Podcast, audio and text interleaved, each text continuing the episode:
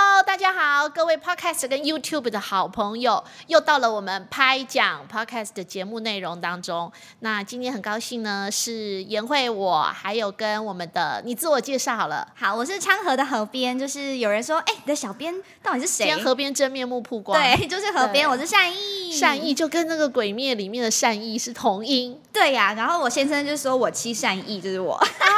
对耶，真的哎，好妙。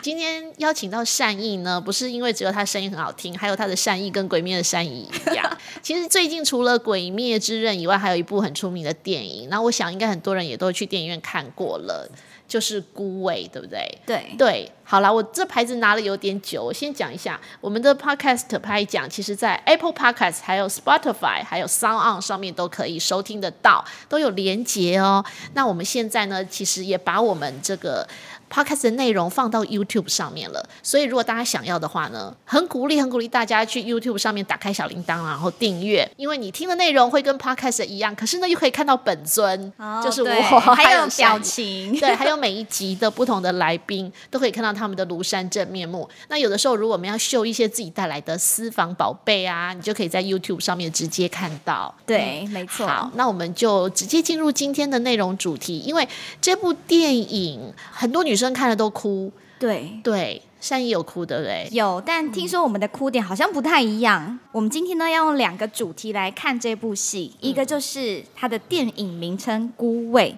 另外一个呢就是爱。嗯，其实我对那个电影名称没有什么 feel 哎、就是我看到的时候，我也没有想说，哎、为什么叫孤味？然后看完之后也没有想法说为什么叫孤味。但是倒是我最后在写那个贴文，因为我后来写了一篇这个观后感言，有点小感想。那我就说，呃，看完孤味，其实人生不孤味。就因为其实我看完之后最大的感觉就是，我们身边有太多值得珍惜的人了，应该要多花一点时间去体贴啊、同理啊，或者是说花多一点时间去陪伴他们，就不要孤单就对了。因为有时候其实不是我们在陪伴别人，也是别人在陪伴我们。嗯，对，有的时候时间很紧凑，像我的行程现在都蛮紧凑的，那一个接着一个，所以卡得很满，就没有空去想什么事情。但停下来的时候，或许你才会觉得说，其实你是孤单的。是。对，我觉得这部戏取名叫《孤味》，我是蛮有感觉的。虽然还没其实看之前就有感觉嘛。其实一开始没有，而且我连预告片都没有看，因为我觉得看预告片会影响到我看电影的那个心情。嗯然后其实看完之后，我意外的感觉到，就是我真的是到最后回到家，我才补看预告，爆哭，哎、我也是那天晚 上哭回到来不行我。 看了所有的花絮跟预告，嗯就那天看完电影回家之后，才发现说，原来孤味是一个那个厨房的一个精一神个用词，就是一个职人的精神，对不对？对，就是一个餐厅只卖一道菜，勾然后他鼻就把吗那一道勾菜做的勾最段好。爱勾，然后味对道的味勾味，意思就是他只做那个味道，但是他把那个味道变成一个他自己的独门绝活。是，就是对，他做会得把那非个常做非得常很好。对，然后他就是可能好几十年都专注在这件事上，就有点互相对照里面的女主角一辈子都在做那个黑更。嘿，丢！我觉得对其实不只是女主角，我觉得连她的里面的角色其实也都蛮孤单的。等一下在讲爱的时候可以来讲。就很贴切。我觉得这一部电影非常非常的台味，嗯，应该很多只要是典型的台式家庭长大的，你都可以在里面找到你可以对应的地方，似曾相识的点。是它可以一网打尽台湾现在所有的观影世代。我觉得从年轻的到老的，我本来觉得说你应该找你家里的长辈，阿公、嗯阿嬷啊、阿伯、阿姆啊来。哈看。对，或者是阿姑、阿金啊、阿静啊什么的，全部大家一起 来看。嗯， 后来觉得其实那个年龄层没有那么大，是没有那么高。其实年轻人也可以看到很多就是自己想看的地方。我这个对年纪我是觉得很有感啊。那像你是这年纪你也觉得很有感嘛？，对，我觉得对，因为我觉得每个人的生命经验都各有不同。嗯然后像，因为我是就是在地新主人，那我们这一代其实很多都是独生子女，那因为我觉得里面最年轻、最最年长的角色应该就是女主角嘛。对，妈妈，她里李妈面一妈开始的时候过七十大寿，对不对？然后她的孙女就很年轻啊，她孙女应该对才高中吧。她对还是她要国被中送到那个国外被去送到读美国去念书，大对，她学妈妈一直要她要求她去美国念书，但她有点嗯不太想去。是对，我觉得那个应该那个点应该现在很多年轻人，就是那个年纪的人，搞不好他是也有反映到。嗯，他有对他也有会有那种同理的感觉。是，那妍慧姐，你们家是几个姐妹啊？我们家三个姐妹就跟嗯里面一样、是啊，里面可能本来不止三个啦，但后来就三个嘛。对对对对，有一个被送养了。哦对对了，先要预告一下，我们这一集节目呢有雷，然后也会蛮想哭的，有泪，有但雷，有泪。但是我看这两天嗯的新闻，他那个票房已经破亿了， 对啊，好所以应厉该害！看的人很多，而且是搞不好有人二刷、三刷。 是对啊，我们市长也说要包 场，是，我本来有想说，我就想二刷，可是我觉得我那时候情绪还没有平复，想说我还不敢二刷，因为我觉觉得得你可以耶会因为爆哭那天我们一起去看的时候，小白议员他就二刷了，然后他就对说他二刷其实可以看到很多更细节的细东节西，的，对对对对对，是所以搞不好我也会去二刷。是对，但是看一刷的时候就已经觉得蛮感动了，很多、嗯很多点，因为这导演很年轻嘛，这导演是在新竹念过书哦，是是是清大清华大学毕业的，许成杰，对，然后后来去纽约念电影的样子，嗯对，然后后来就有志从事电影艺术意图，所以这是他的处女作，对不对？是他的壁纸，然后再把它延伸出来。嗯那其实，在剧情里面呢，有我觉得有看到一个精神，就是大家都是利益良善的，我是为你好。嗯可是，在我是为你好这件事情，对于很多人来讲，到底是为自己好还是为对方好？到底什么样才是对对方真的好？我觉得大家都没有想很多、哎，就嗯只是自己、自己觉得这样是为你好。所以就说出来，就我是为你好。然后我自己知道有这一块，因为我自己小的时候也很讨厌我爸爸妈妈讲这句话。哦但是现在有的时我候是为你好，啦，对，但是现在有的时候就会不自觉脱口而出，也会对我的小孩子讲这句话。 真就你为什么那么不乖，那么不听话？我是为你好，这样这样啊对。就那像我就刚忍不住嗯想到我自己小时候， 所以那时候小时候高中的时候，有常常被这句话有一点被那种被压抑的感觉吗？就是讲到这句话，就好像会碰到一个点，嗯因为可能这句话就会触动了小时候你很想反抗父母或反抗权威的那样的一个情绪，是所以那种话那句话就是很典型的，在我觉得我们在那个台式的文化里面。家庭的那种权威下的那种文化里面，很经典的一句话：“我是为你好。”是然后这句话就会有点像地雷一样，就踩到之后，不管它有没有爆炸，可是都一定会触动你心里的一些东西。真的，嗯。然后其实像这一出戏里面好了，那个大姐她是不是后来这这出戏里面，我是为你好太多了。对她，比如说对像她的大姐，她后来癌症 复发，像是大姐她罹癌嘛，嗯那她其实不想要让她的家人知道，嗯，可是她的妹婿，也就是二姐，就徐若瑄她这个角色的先生，就决定把这件事情让告诉家人。所以其我觉得实如果是你，你会讲吗？你说如果我是那个医生吗？对，对，我觉得我不会讲，因为毕竟受苦跟得病的人是大姐，嗯那大姐她。她有她的自由意志啊，她也许想要治疗，她也许想要、你就是，会尊重那大姐就对，对也了。许她想要就是结束生命，让她自由，解放她的辛苦的、痛苦的的生命。嗯所以其实那是她的人生选择。我觉得家人，我可能可以给她建议，但不能干涉她或为她做决定。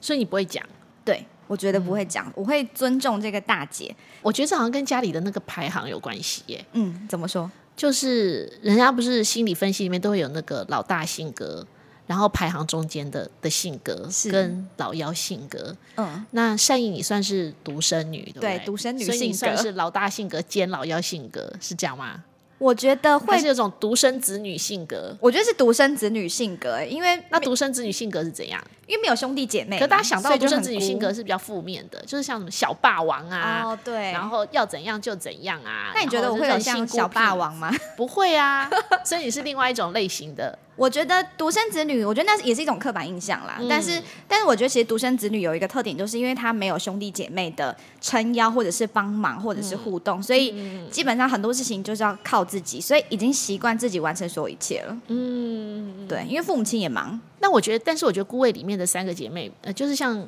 后来生病的是老大嘛，是对大姐，对，对。但其实老二在里面的表现，就是徐若瑄她的角色，其实蛮像老大的。是很像你吗？你们家的老大我是我们家的老大，然后我就会嗯忍不住很想讲。刚刚我不是问你说，要是你会不会讲？是对，要是我的话，我就会讲。 我以前呃，就是说以前还没结婚前，我一定会讲。然后结婚之后，就我觉得变得比较成熟了，就有一段时间可能会觉得我不会讲了，但现在又到第三个阶段，就是一开始可能会给你一点时间让你自己去处理，但最后我还是会讲。是对，因为我觉得那个老大性格就会有一种，你觉得最后你一定要出面来处理这件事，哦，然后我能够做到的最大的对你来讲的为你好的地方，就是站在你立场想的地方是，可以先让你自己处理。是但是如果到最后你还是不愿意面看对，还是会看不下去，就觉 得还是要出面来处理。是对其实有一种好像长姐如母，有一点这种性格，对不对？嗯，就是因为我要照顾这个家庭，我要帮助这个家庭的成员可以过得更好。对，就是我没有办法可以眼睁睁的看着你生病，然后就生命一点一点流逝，对，这样是我没办法眼睁睁的看这种事情发生，哦，了解。所以就觉得得自己一定要采取什么，行动，对对对，对，才有办法。这就是一个家庭当中的一种纠葛吧。然后再来，像是我觉得三姐妹她们从小到大，我们可以从她的姐妹的性格当中可以看到，她们很特别，但是其实也是互相帮助的。你看了之后有什么感觉？因为你没有姐妹，我看了之后，对于姐妹的部分，我反而比较没有共鸣诶，因为、哦因为自己嘛，所以那妍慧姐呢？我看了之后觉得她们感情还蛮好的，嗯 因为她们里面虽然有一些口角，但是其实大部分都是互相为彼此着想。是对，那我觉得我跟我妹妹小时候还蛮常吵架的，嗯是长大之后比较会彼此互相体谅跟着想，我觉得啦。是其实小的时候天天都在一起，比较容易有摩擦。嗯长大之后大家都现在都没有住在一起了嘛，而且各自都有各自的那个家家庭，庭都结婚了。其实有时候反而距离远一点。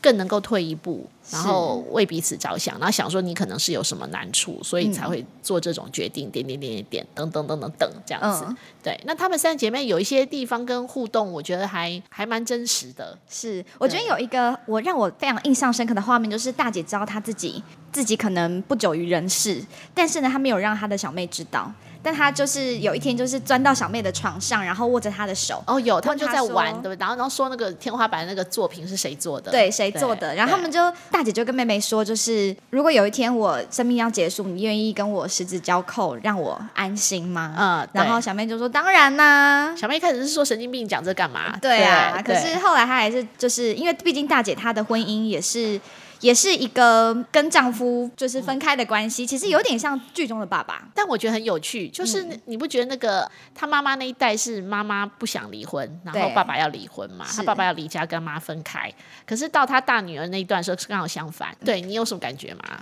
就是我就像那个颜慧姐的贴文写的，就是说这个时代男女的关系已经不再像刻板印象，就是女人就是苦苦守空闺，然后什嗯么、王宝钏这样子苦守寒窑 十八年，对对对。然后一定就是任劳任怨，然后呢不离不弃的那种是角色。但现在可能相反过来了，就是现在变得是女生更加独立自主，经济也不用依靠男人。但是对于男人来讲，他内心最深处柔软的那一块，可能就是跟着他的太太。我觉得挺好的啊，就是我觉得那个编剧这样安排蛮不错的。现在的年轻一点的观众看了之后，应该会很有共鸣。那剧中呢，其实刚刚讲到就是呃男女关系的相反过来嘛，其实。颜慧姐，你会不会觉得很特别？就是为什么小妹留在台南承接了妈妈的餐厅，嗯但是呢，两个姐姐在台北发展，可是妹妹却跟她的就是生活在台北的爸爸有联系。她明明就是在台南跟妈妈朝夕相处的那个人，嗯但是她却跟爸爸后来的情人蔡阿姨有联系。你会不会觉得很我特我别？我觉得不是因为他现在的关系，是因为过去嗯，就是在他们三个都小的时候，他小最小的那一个其实是对他爸爸的印象最少的，对，就是根本找不到他爸爸，也对他爸爸记忆最缺乏嘛，所以他可能是三个里面最想要找爸爸的。跟爸爸有关系的东西，然后来是把他生命的这一块填补起来。反而是他两个姐姐可能都很了解他爸爸妈妈过去的历史，跟他妈妈跟爸爸为什么婚姻最后会破裂走不下去的原因，所以好像就没有那么好奇，然后嗯是也不太有一直想说要从他爸爸那边得到什么。是，可是我就觉得对我来讲，我觉得我看到佳佳的这个反应，其实跟我类似。你小时候也很想找爸爸，应该说，其实我跟我爸爸的关系是比较疏离的，嗯，但是因为他他可能自己的生活，他有自己他的生活圈，嗯，但是。说实在的，就是虽然感觉爸爸对于这个家庭的付出没有像是一般的爸爸这么多，嗯，但是即便我知道我的爸爸没有像一般的爸爸那样子，嗯但是对我来讲，他对我来说也是一个很脆弱的一块，我对他常常会觉得很不舍，他很孤单的感觉。我觉得跟佳佳对他爸爸是有一种不舍的感觉，我觉得。所以每个人的点真的不一样。对啊，那你觉得对于蔡阿姨呢？就是因为我觉得佳佳后来对于蔡阿姨跟我也没有比较没有感觉对，因为我们家就三个姐妹嘛，嗯所以我比较有回忆的是三个，我比较有感觉的啦，就是三个是姐妹之间的相处，有一段情书的嘛，就是在讲情书。哎，我有一个一模一样的盒子，是跟那个电影里面那个阿嬷打开的盒子放 情书的盒子，对，所以那个盒子就盒子里面装情书的那一段，因为我小的时候也在我家到处敲，就是好奇嘛，每个抽屉都打开来看啊、翻啊，就像我儿子现在也很喜欢找我的秘密一样。 嗯，对我也有发现过我爸爸写给我妈妈的情书，是对，所以我觉得那一段就觉得嗯很有意思，因为现在的人根本就不会写情书了。嗯我看搞不好连 email 都很少吧，都直接用 line 的。对，现场某人在笑，应该就是你们现在都怎么写是啊情书，怎么表达爱意？现在根本没有。我请我先生从结婚前请他写到现在四五年来都没有写 过，额外抱你应该有怨卡片就不错 了。没有？都是我写 的。哦，好吧， 好吧，我本来想替他找借 口。题，这是题外话。好可是我觉得像是，我觉得佳佳跟差异的那个互动，其实让我蛮蛮印象深刻的。就是、嗯其实我这整出戏，我哭最多的就是蔡阿姨。嗯，对，但是这个是尹慧姐比较比较就刚刚我们可以互补啦，谈对不一样的地方。因为我后来看了那个导演周记，嗯他在那个《女人迷》上面有写一分享一段，那其实有讲到说蔡阿姨这个角色在剧情里面，她其实是、嗯这位爸爸陈爸爸，他跟太太没有离婚未成嘛，嗯然后就离家二十几年，可是他在晚年的时候认识了这位蔡阿姨，嗯然后蔡阿姨对他真心的爱，嗯然后陪伴他在度过晚年的就生老人病死生最后一段，对，就是嗯他可能老了、病了，但他还是对他不离不弃的照顾着他、守候着他。嗯，我就觉得这个感情，我真的觉得很伟大，因我也为觉得哎他很伟大。嗯竟然没有真去的争取名分呢、嗯，某种角度看，虽然他是扮演好像是那个定义上的小三的角色，对但是其实他那个差异，那个那种思维是很传统的，是就是还不求名分，对，不求然名后分，，对，也也不求什么名利嘛，对不对？应该对也，反正他爸爸看起来也没有什么钱，嗯，然后也就什么都不争，对，然后就真的就只是一心付出，是就很其实很传统，是，我觉得除了很传统之外，它也有别于一般女人对于婚姻的定义。就是一般我们大部分人都会觉得，跟这个男人相守一辈子，嘘至少要身份证后面是他吧，至少要那个当临终真的要签什么东西的时候，我可以说我是他的另外一半。嗯但这个蔡阿姨什么都没有，因为她知道。这个剧中的爸爸其实对她的名义上不是前妻，但心理上已经是前妻的那位女人，就是林妈妈，她有亏欠。嗯而且我觉得剧中最让我最后觉得有一个还蛮大的转折，就是原来我们一直误会爸爸是拿那个林妈妈的印爸章爸去偷改，对不对偷盖，但其实是林妈妈做的。这也是以前的那种传统女性啊，是对啊，就是好像为了先生，为了自己的家庭。是，可可是是觉得，最后是爸爸扛起这个黑锅、哎，我我记得好像是那呃女主角的爸爸说要这样讲的，就是其实这件事情是是这样子做，但是但是这件事情连蔡阿姨都不知道，嗯所以她她就真的以为就是这是她先生对于她的亏欠的一个回报。所以她最后才说扯平了。对，是，所以我觉得这整出戏，我到最后觉得最伟大的就是蔡阿姨，因为就是当一个人的爱已经升华到一个极致的时候，是不爱也不恨，然后不追求名分，就是静静的守候在这个男人身边，就觉得很满足这样子。嗯所以你最喜欢的是那个角色吗？我觉得这角色很伟大。就是我在想，如果今天我遇到了一个我心爱的男人，但是他在几十年前有一个感情没处理好，但是我要跟他相守一辈子的时候，我就会觉得天哪，要无名无份真的是太伟大。因为我觉得对于女人来讲，当你一个人跟一个男人相守一辈子的时候，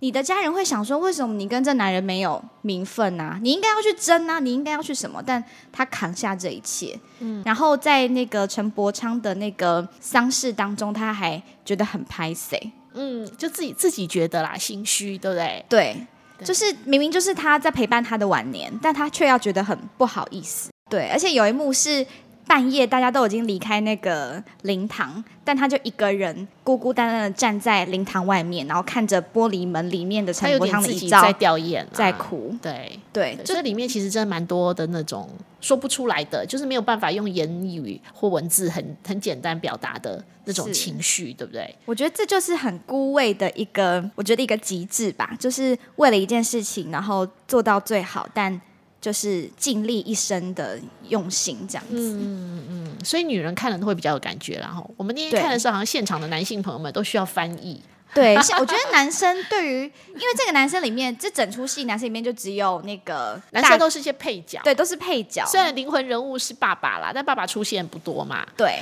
对，然后还有就舅舅啦，对然后就是那个二女儿的老公啦，对，然后其他就更配角了嘛。所以我觉得看完这出戏之后，真的是到最后，我觉得很呼应孤味这个精神。嗯，我是觉得女人当自强。对，就其实像那个女主角啊，就陈淑芳，嗯她她演的那个七十岁的阿妈，她其实根本就没有必要再去管她的前夫了、哎，你你看看她还没有离婚，对啊对，心就是心灵上的前夫，所以她就是心理上嗯一直还放不开，是真的。不然你看她最后自己也事业有成，对呀、然后小孩子也大了，也都很有成就。是那其实根本就不需要再去，就是她不是说经济上需要依赖，嗯，她纯粹就是心理。对，对，因为实质上也没有生活在一起，对但啊她就是心理上放不开。他就觉得好像他这辈子已经许给了这个男人，就是已经不回头，就是没有办法回就头的奉事情劝了。现在的年轻女性朋友，不需要有这样的观念。对，你的人生是对你自己的。 真的，因为我在想，其实你看哦，不放手这件事情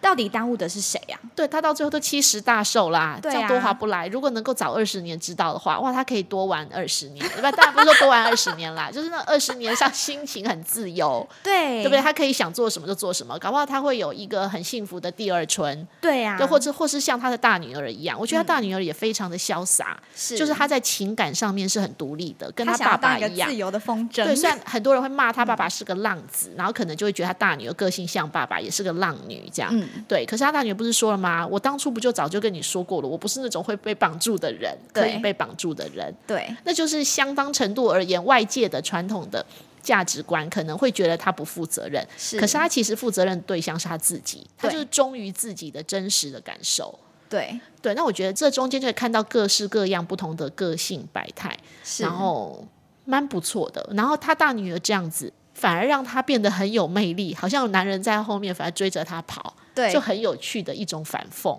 是，可是我觉得这一出戏的，我觉得大姐有讲了一句话，就是跟妈妈，我觉得点醒了妈妈，就是、因为妈妈会不自觉的把大女儿。当成她爸爸，对，当成爸他爸爸，然后去投射他的对感情的不忠啊， 对婚姻对的一不些忠，怨气就出在她 大对老大身上。对。然后老大就跟妈妈说：“妈妈，我不是爸爸，我没有办法代替爸爸跟你道歉，对，一针所嗯以见血这你样。只有放手。”嗯，我觉得妈妈要放手这件事情很不容易，但是但是我觉得这件事情其实也让她妈妈到最后的最终那一幕，就是在灵堂的那一幕，嗯，她选择不去站那个未亡人的位置，她嗯把这个位置给了蔡阿姨。对。其实给蔡阿姨，蔡阿姨会很应该会觉得很感谢吧，然后觉得很是对，才会觉得她自己的那一段时间更有价值了。是，所以我觉得像陈柏强晚年都是蔡阿姨照顾她，我觉得这也是。就是第一个是林妈妈最后的放手，她真正的放手，嗯然后再来就是林妈妈对她打从内心就是不着痕迹的感谢。嗯，对，真对的。所以顾魏有很多可以回味的地方。是，我觉得这出戏还蛮好看的啦，很推荐给大家。虽然这一集就是如果有已经看过的人，可以来跟我们讨论一下。虽然我们的心得很多，然后 podcast 的时间不够长，没有办法一一的跟大家分享，所以呢，我相信每个人看完都会有不同的感觉。我们只是算是提个词儿，对，就是提个词儿，对啊，就是分享我们部分的心得。那很鼓励大家去看，因为票房会这么高，表示一定有得到很多人的共鸣跟回响嗯是。而且每个人共鸣都不一样，因为生命经验不同。但是当我们内心的共鸣点被共鸣到了的时候，我觉得内心其实是一种疗愈。有一个角色我觉得很，我觉得很有趣的，就是她那个大女儿的男朋友。哦就你说那个医医生嗯对，我还蛮想知道有没有人跟她有共鸣的，会有什么想法哦？是，对啊，好啦，对我们的时间好像已经差不多了。嗯，对，所以我们这一集的 podcast 就先到这里结束，跟大家分享《孤味》这部电影。那么，谢谢大家的收听，我们下次再见喽，拜拜